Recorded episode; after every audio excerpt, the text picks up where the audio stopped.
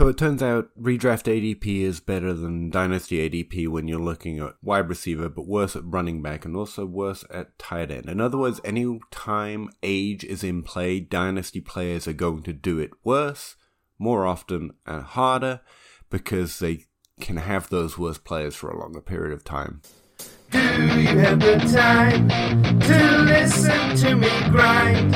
Take down the film watchers and nerds all at once. When the math's not adding up, you better check it out. I'm. Welcome to the So recently, Patreon, I wrote up uh, my monthly, at least once a month, uh, mini article, and what I was doing is reprising an, an activity we did last year, uh, inspired, I think, by Gabe Geering of because he asked me to look at how often players repeat, which is something we've looked at before. Um, but I reprised it really to look at ADP, partly because ADP hits at a higher rate than repeats. Now, there's actually some interesting comparisons between how accurately ADP ranks top 5, top 12, and top 24 players compared to how regularly players repeat from the next season. ADP should do better, right? Because we get to take all the information all the shortened seasons, all the new income and rookies, and adjust for it, whereas just who finished in the top 12 last year remains static after the season ends. And we do, we do do slightly better, but if you round it out to a single number, so it's whole players and actual numbers, we tend to only beat repeat rates by about one, maybe two players in the top 24 uh, at both wide receiver and running back. In other words, we get a two players extra with all that extra work.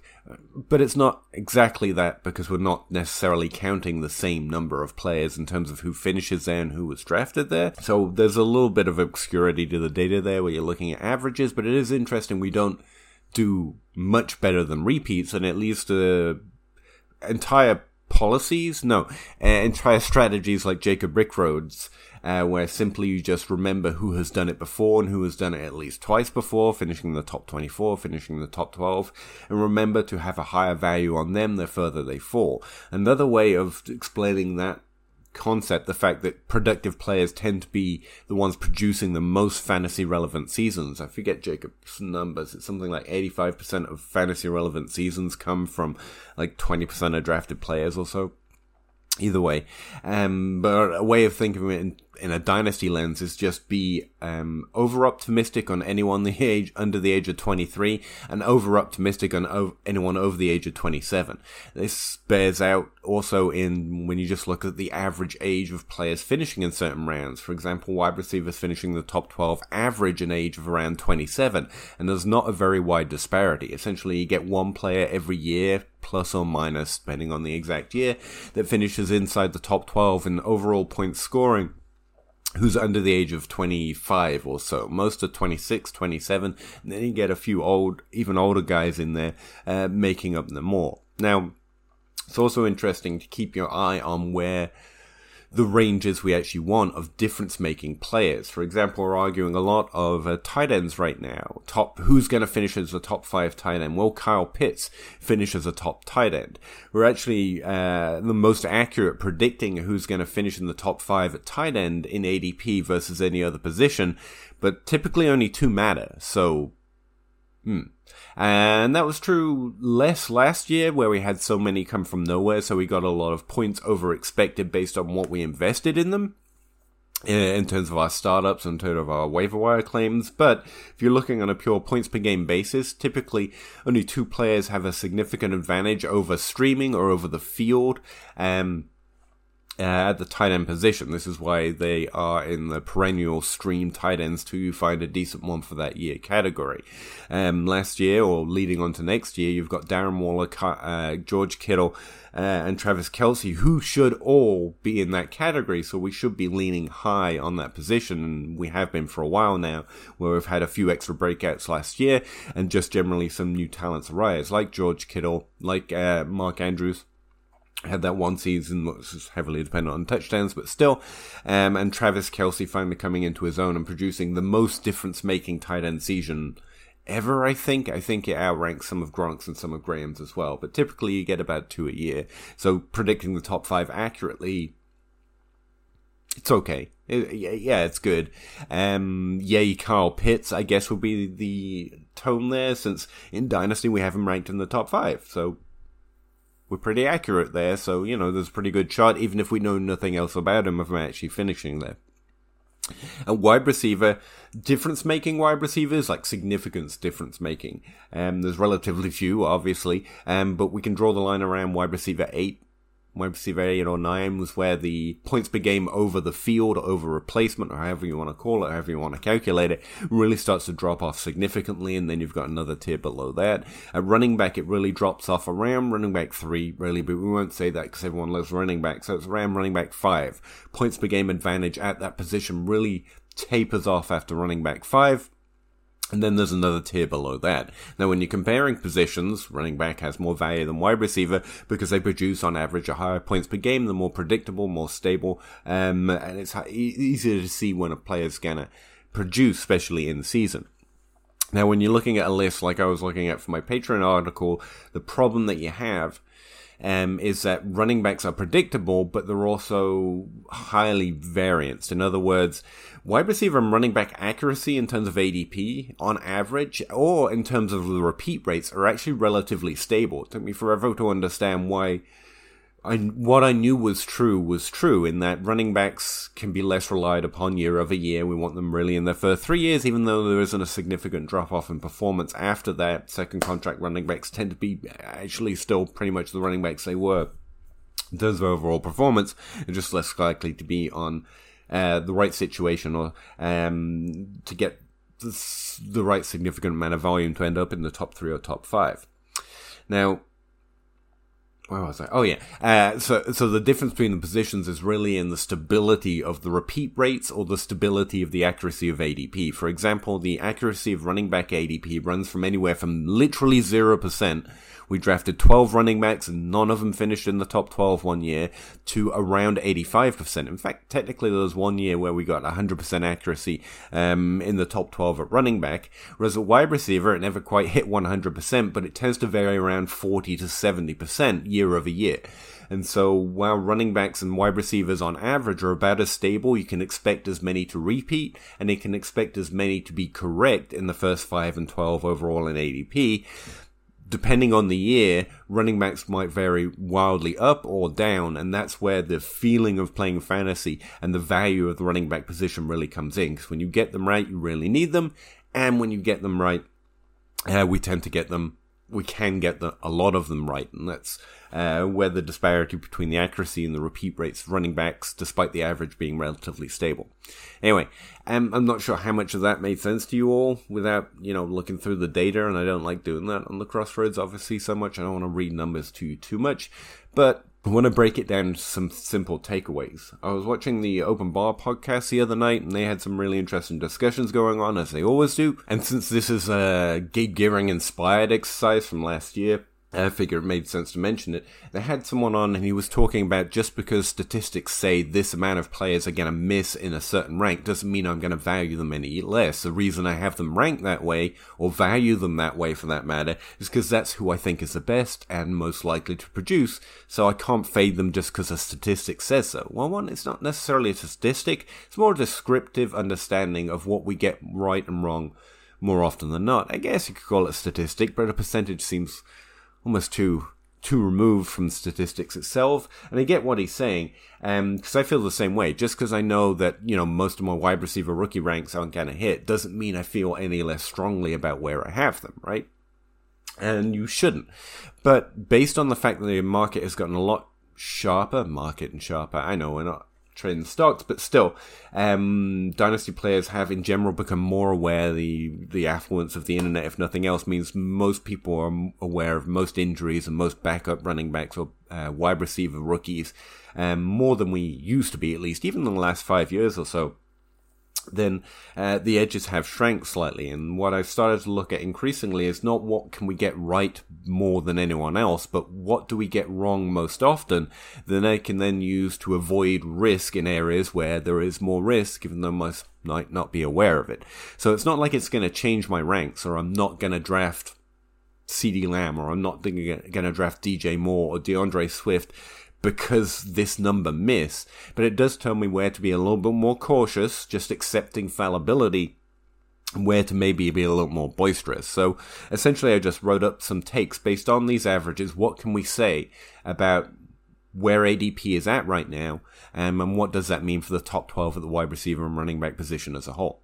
So some of the trends I noticed just broad level were, again, that uh, tight ends are the most accurate in the top five, typically only two matter, but still, um, we're very good at predicting the top five wide receivers. The accuracy uh, difference is actually marginal with only one extra player fin- and, and the top five wide receivers hitting versus top five running backs. And remember, the extra variance means sometimes we get excessive numbers of running backs right. But again, the consistency in wide receiver kind of matters, especially if you're playing dynasty, um, because value matters so much.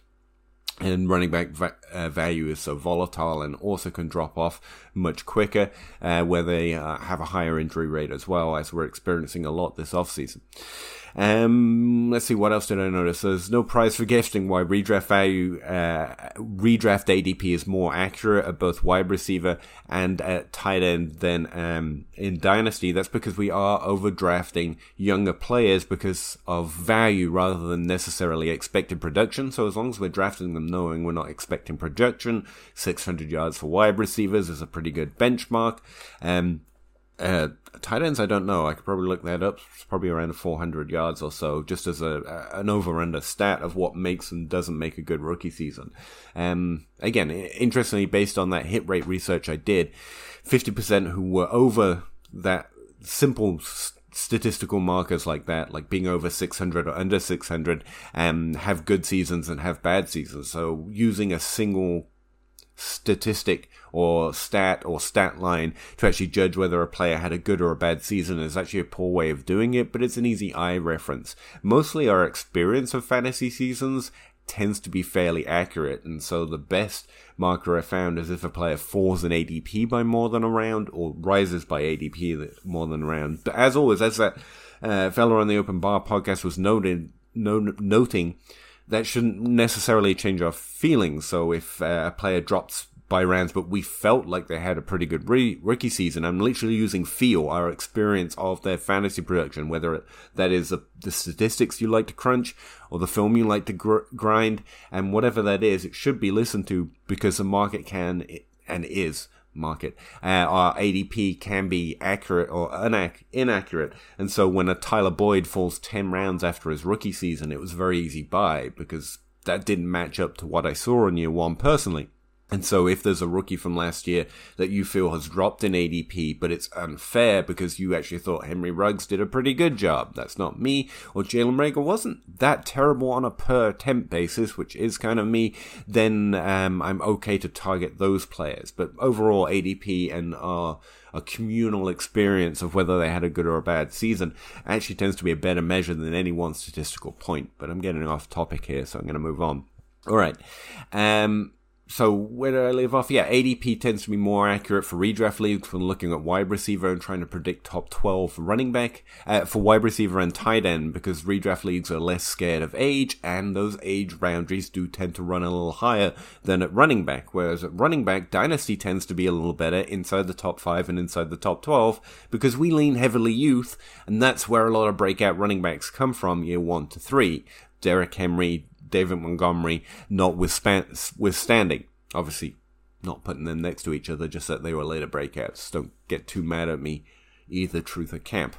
All right, uh, the advantage of wide receiver is that uh, running back ADP is all over the place. Like I said, if you check out uh, images in that Patreon post. I'm literally reading just so I don't forget something. Uh, you can see the year over year accuracy varies from 0 to 75%, whereas wide receiver it varies from 30% to 75%. Um, also, just interestingly, looking at uh, this data year over year, something I noticed is that we were way too accurate in the top 12 at running back last year. And by too accurate, I mean on average, we get a certain number right. Even in a good year, um, we get so many right. But last year, we actually got an exceptionally large number of them correct. Again, where a lot of young running backs did fairly well. Um, So, uh, and in the top five, we were particularly poor, but that makes sense because Saquon Barkley and CMC were in the top five and they got injured. Not because of performance, not because they lost their jobs, not because of any other reason. They just suddenly weren't available, even though we were all drafting them in the top five. So our accuracy in the top five should get more accurate, and our accuracy in the top 12 should maybe get a little less accurate, assuming that our accuracy regresses year over year. I think it does. To be honest, we get better and worse as cycles of uh, different classes c- come on and leave off of the most important fantasy relevance.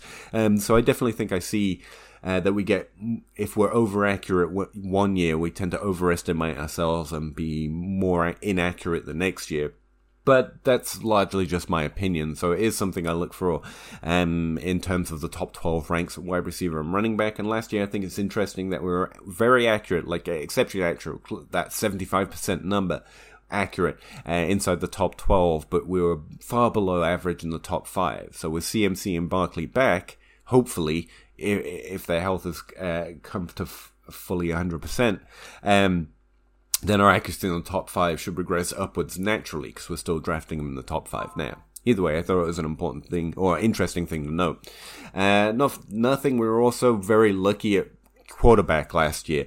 Um, let me look that one up because I've forgotten the number of it. Da-da-da. Yeah, last year we got 60% of the top five quarterbacks right in, in that 60% of the top five quarterbacks that we drafted all finished in the top five. That's highly unusual. The height before that was 40%. And when you're talking about a 60 and a 40% number, when you're only talking about five players, obviously that's like a difference of one player, but I think it's relatively interesting, especially since that accuracy um, was true in the top 12 last year. We got 72% of them right in 2019 the top 12 that we drafted finish inside the top 12. But in 2020, only 58% of the players we drafted in the top 12 at quarterback actually finished in the top 12. So again, that regression does seem to happen. And since we got so many of the top five quarterbacks right last year, think we might expect a little bit more pain in Superflex, where some of the top five quarterbacks we're drafting this year, or at least one extra guy, um, might flunk out of the top five. That doesn't necessarily mean they're not going to be good. They can finish in the top 15 and be fantasy viable and it not feel like a wasted pick in redraft and in dynasty. So that factors in here as well. Um, but when we're talking about the significance of thresholds, right? Top eight wide receiver, top five running back, uh, top two tight end for, t- uh, for quarterback on average, it's really the top one the top quarterback has a significant points per game advantage over the others. Now, with the proliferation of proliferation, that's a word, um, of uh, rushing quarterbacks, that number has been slightly high over the last few years, would be my guess, where Lamar Jackson's had fantasy value over expected despite not being the top quarterback every year, Patrick Mahomes not being the biggest rusher and also not being the top quarterback over the last few years, yet still providing some level of weekly advantage. That's not necessarily true with this wave of new uh, quarterbacks coming in and that rushing upside definitely getting more utilized in the NFL. But on average, I would expect only the top ranked quarterback, whoever that happens to be next year, to provide a significant advantage over the field, especially where we shouldn't be as accurate in the top five this year, considering how accuracy, accurate we were last year. Ultimately, what I'm saying is most of the extra value at quarterback this year, if I'm reading it right, or if the trends stay true, or whatever this means. And what I'm guessing from how we've been doing to what we should do in 2021 is that the great quarterback values this year are probably going to be players drafted slightly low that finish slightly higher. So not necessarily points per game over over expected, not like over replacement value where Patrick Mahomes just provides an extra three, four points a week locked in over everyone else, or Lamar Jackson in his year, or Matt Ryan in either of his two years, or Cam Newton in his two years but instead it will be quarterbacks drafted a little lower who actually outproduce where they were drafted, and that has a significant effect and uh, advantage for a redraft or a dynasty squad. I think that's mo- going to be mostly the quarterback landscape in 2021. We've been having a great wave of excessive new quarterbacks coming onto the scene. We've been hitting at a higher rate. I think that somewhat slows down. Not that I'm down on this class, just that I don't expect Justin Fields when he hits to be a top five or a top 12. I think he's just going to have a good quarterback season when he does start for the Bears, um, and we'll be excited about him, but not necessarily that year two for Patrick Mahomes or that year one for Lamar Jackson. Anyway, um, and so the names that come to mind for that are like Tua Tagovailoa. I think he's being drafted below what his points could be, for example. And that's not going to mean he's an advantage over whoever has Patrick Mahomes. It's just an advantage because you got those points slightly cheaper. But I'm going to stop talking about quarterback because this is the most I've ever talked about quarterback in years, and I don't like it. All right. Um. So ultimately, uh, these notes and looking at the broad trends just results in a simple exercise. Let's look at the top 12 in ADP in at running back and wide receiver know how many we typically get accurate and who do I feel the most confident about. So running back, we typically get two to three if we get a high number correct in the top five. And where I think we should expect a higher number in the top five, we can name three in the top five right now and feel pretty confident um, that your most confident running backs in the top five are actually going to hit this year because I think we are due a little bit more luck, let's call it in 2021, we typically get about five to six right um, inside the top 12. That includes the top five as well. So if you're taking three in the top five, then you've got two left, maybe three extra in the top 12 in ADP. I expect two because again, I expect us to be more accurate in the top five and less accurate in the top 12. And so that, those are the numbers I went with. Now, the top 12 overall, don't want to read you a list, but it's Christian McCaffrey, Jonathan Taylor, Dalvin Cook, Saquon Barkley, Alvin Kamara, Najee Harris, Derrick Henry, Nick Chubb, uh, Antonio Gibson, Ezekiel Elliott, DeAndre Swift, and Clyde Edwards-Helaire. So essentially, the exercise is just who do I feel the most comfortable with? And so I put little marks next to them. Uh, inside the top five, I feel the most comfortable with Christian McCaffrey and Saquon Barkley. I think those two uh, top five running backs are going to hit inside the top five. The next guy I gave it to was actually Alvin Kamara, which is probably my mistake because we're meant to lean young at, at, at, running back, but it really does feel like an old guys are going to do it again kind of a year because we had such a youth influence last year and with such overproduction that's going to come down a little bit. I think a little bit of the not so old vets are going to pay off a little bit more this year, and so I went with Alvin Kamara. It's not that I don't like Jonathan Taylor number two overall. If I'm drafting in a dynasty, he is in my top three running backs because he is in no way a depreciating asset, and they all go in the first round, so you kind of have to for me, pick the ones that have that value and a significant value, fl- a production floor at least, uh, running back, and I think Jonathan Taylor fits that mold. And Dalvin Cook is an exceptional. I'm not more scared to draft Dalvin Cook again.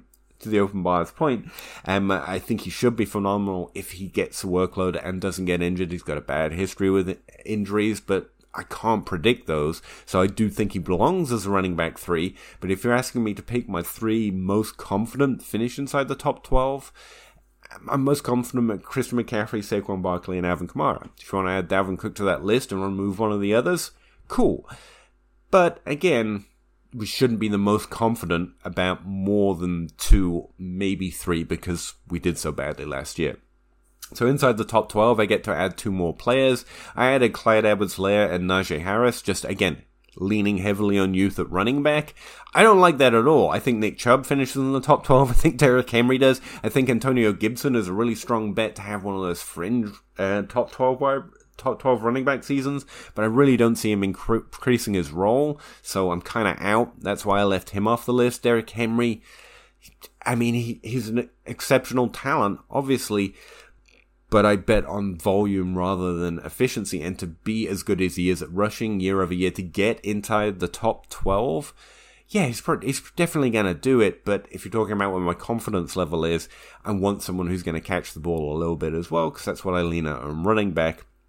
I think Clyde edwards can expand his uh, target role a little bit and should retain um, uh, his rushing role. On the Chiefs, and he's young, so I'm just going to go that way with it. But it feels bad, man. I can't tell you how bad that feels, especially leaving off DeAndre Swift, who everyone seems to be a little more skittish on than they were, which is interesting for a guy who tends to have no running backs on his rosters. I think it's an interesting time to send DeAndre Swift offers in your leagues just in case. There's some, I, I guess, there's been some bad reports out of camp, bad coach blubs. Like I don't listen to that stuff. He's in his sophomore, had a good rookie uh, season, had the best receiving numbers of any rookie running back that year.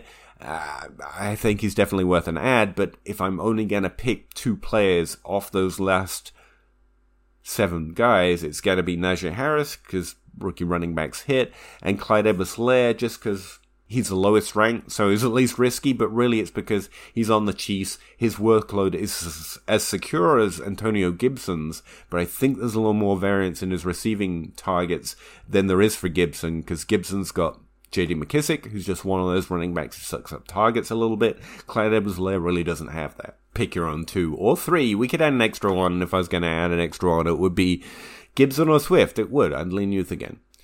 All right, uh, top 12 wide receivers. I'll do the same thing. Um, we should expect to get one to two wide receivers right in the top five, and we should probably really only expect one because, we, again, we're excessively accurate with our top five um, wide receivers last year. So, following my same logic, can't tell you it's true, but it tends to be what I feel when I look at our accuracy. But that's just purely a feeling, not the data shows regression. I just maybe I'm just seeing patterns where there are none, just giving you a full warning.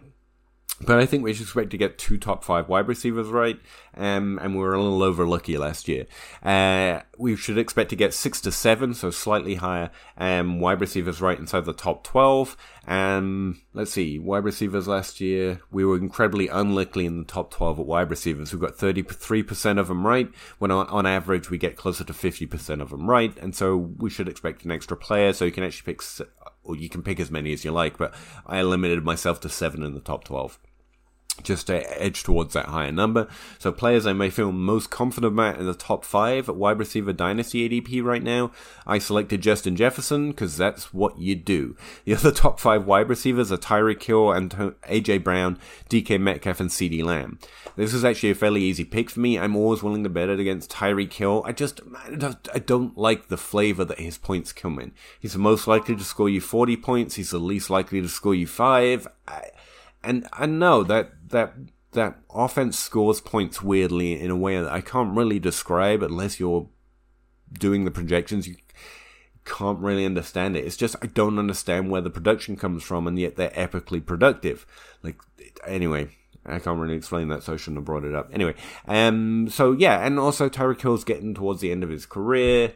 No, not really. I, am not worried about his age. It's just of those five, if I'm only going to pick one, it's Justin Jefferson because he had such a magnificent rookie season, and the elite, and the most confident that he will keep being that productive following into next year.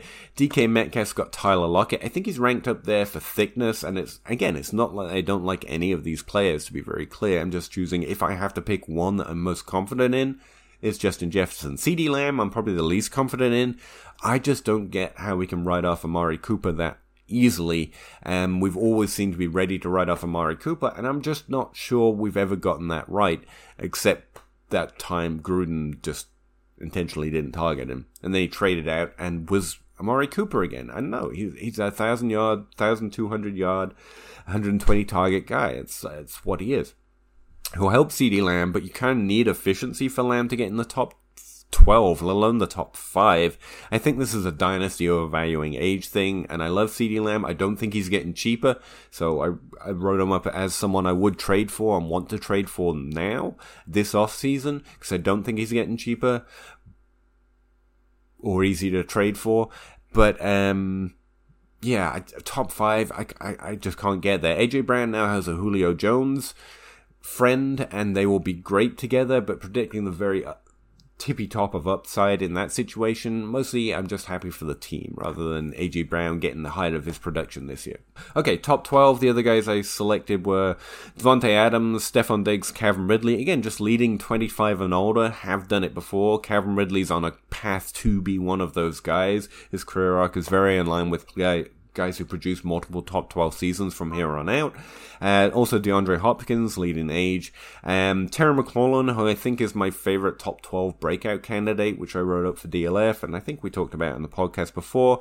Um, and I had like one extra, like that's around six players. Let's see. Um, Jefferson, Adams, Diggs, Ridley, Hopkins, McLaurin, that's six. And technically, if we get slightly more accurate this year, because we are a little unlucky last year with our ADP, so I said, DJ Moore, sure. I don't I will take the excuse to be extra excited about DJ Moore. I think there's a, there's no sense of a flaw. Um, top 12 is outside of his career arc range, and that players normally don't get a top 12 year after their fourth um, NFL season. But DJ Moore also, looks like none of those players. Players who have had two top 24 seasons inside the first three three years and then not had top 24 seasons outside of that. Like DJ Moore looks more productive, more efficient. He looks like a better player than everyone who failed to hit top 12 after having two top 12 seasons. And so I think maybe this is just a situation thing. We know he hasn't had quarterbacks who are big fans of throwing touchdowns. Sam Darnold isn't an upgrade in that department necessarily, but sure, if I get to pick another guy, it's DJ Moore. Um, leaving out, by the way, Ja'Marr Chase. Like, I, this is a CD. Same thing I said for CeeDee Lamb. Love Chase. I don't think he finishes inside the top 12. I think this is just a dynasty value. Obviously, a dynasty value thing, and why dynasty ADP runs a little less accurate in the top 12 than redraft ADP, who I do not believe are taking Ja'Marr Chase in the top 12.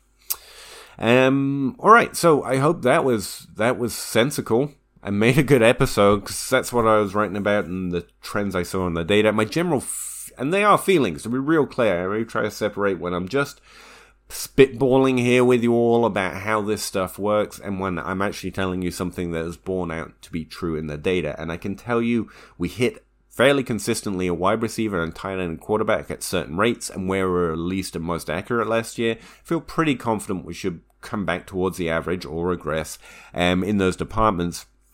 I can tell you that ADP for running backs is much more volatile and that we're, we're more likely to get 100% than 70% right because it yo-yos up and down so often. But whether this is, whether our accuracy regresses literally year over year, I know, that's my feeling on it. That's not necessarily borne out to be true with only five years of ADP to work with. Um, but that's what I see. I do think it's an interesting exercise, though. Uh, go look at that article, go look at my database, take the list of names I just read off to you, and think in terms of six or seven players that you're most confident in. Then go check out where their ADPs are and try to highlight them in your drafts coming up because I think it's an interesting exercise. We can't draft all of them, so we may as well use our uncertainty um, based on our inaccuracy uh, to try and really nail down who we really want to make sure we get in our drafts. And I found it, I found it a useful exercise last year, and uh, I thought this one was an interesting one. Um, let me know what you think. Uh, YouTube comments below. Leave it in a review, I guess. Hit me up at PA Howdy on Twitter. Uh, tell me what you think, or who would you be who would your top seven guys be in those top 12s? Um, tight ends, I already listed the three I think are most likely to be difference makers. Kyle Pitts finishing the top five is very, very, very, very possible, and ADP seems to suggest that he'll do that, and we're normally not we're the most accurate of the top five in tight end, even though we don't hit a 50% rate. And we've got Kyle Pitts in there. So that's actually just fuel to the fire and the pit's bonfire for right now. Um, but I still find value in targeting. Evan Engram might be injured and out for the season, which has ruined a lot of my dynasty, uh, best, well, sorry, my best ball teams. Um, but also, I, I, still don't mind Logan Thomas. I still don't mind, um, uh, Mark Andrews, where they're going in ADP relative to those other guys, I, I, I still stick to my streaming strategy, but value in dynasty wise, it's looking very true that Kyle is going to be uh, a positive asset going forward, at least. Um, so yeah, that's uh, that that's the thing. Uh, all right, I'm getting out of here. Thanks very much. Uh, let me know what you think. What else you might like me to cover? Fitting in two episodes this week, so you know, whew, tired man. Uh, I'm out. Appreciate it. Um, bye. Yeah. Chicken a crow, chicken a crow, crossing the road, go. Clicking a poll, Twitter is gold, player unfold, so. Jake on the table and Ape on the place, no. Pete enumerates the plays, are analytical. Picking my nose, don't really know if I like that. Picking their brains, got different lanes, but I like that. Picking these guys, all of these times, all of these nice stats. Picking apart, the film is an art, always a fight back and forth. There is no order, they disorder more and more because the players ain't no older. They some hoarders or some mortars, dropping bombs without no borders. You got that I, I like mortar, peak grinding numbers like molars. I don't know anymore. I am at a crossroads. Chicken or crow, chicken or crow, crossing the road, go. Clicking a poll, Twitter is gold, player unfold. So Jake on the table and Nate on the plays though. Pete enumerates the plays, they're analytical. Chicken or crow, chicken or crow, crossing the road, go. Clicking a poll, Twitter is gold, player unfold. So Jake on the table and Nate on the plays though. Pete enumerates the plays, they're analytical.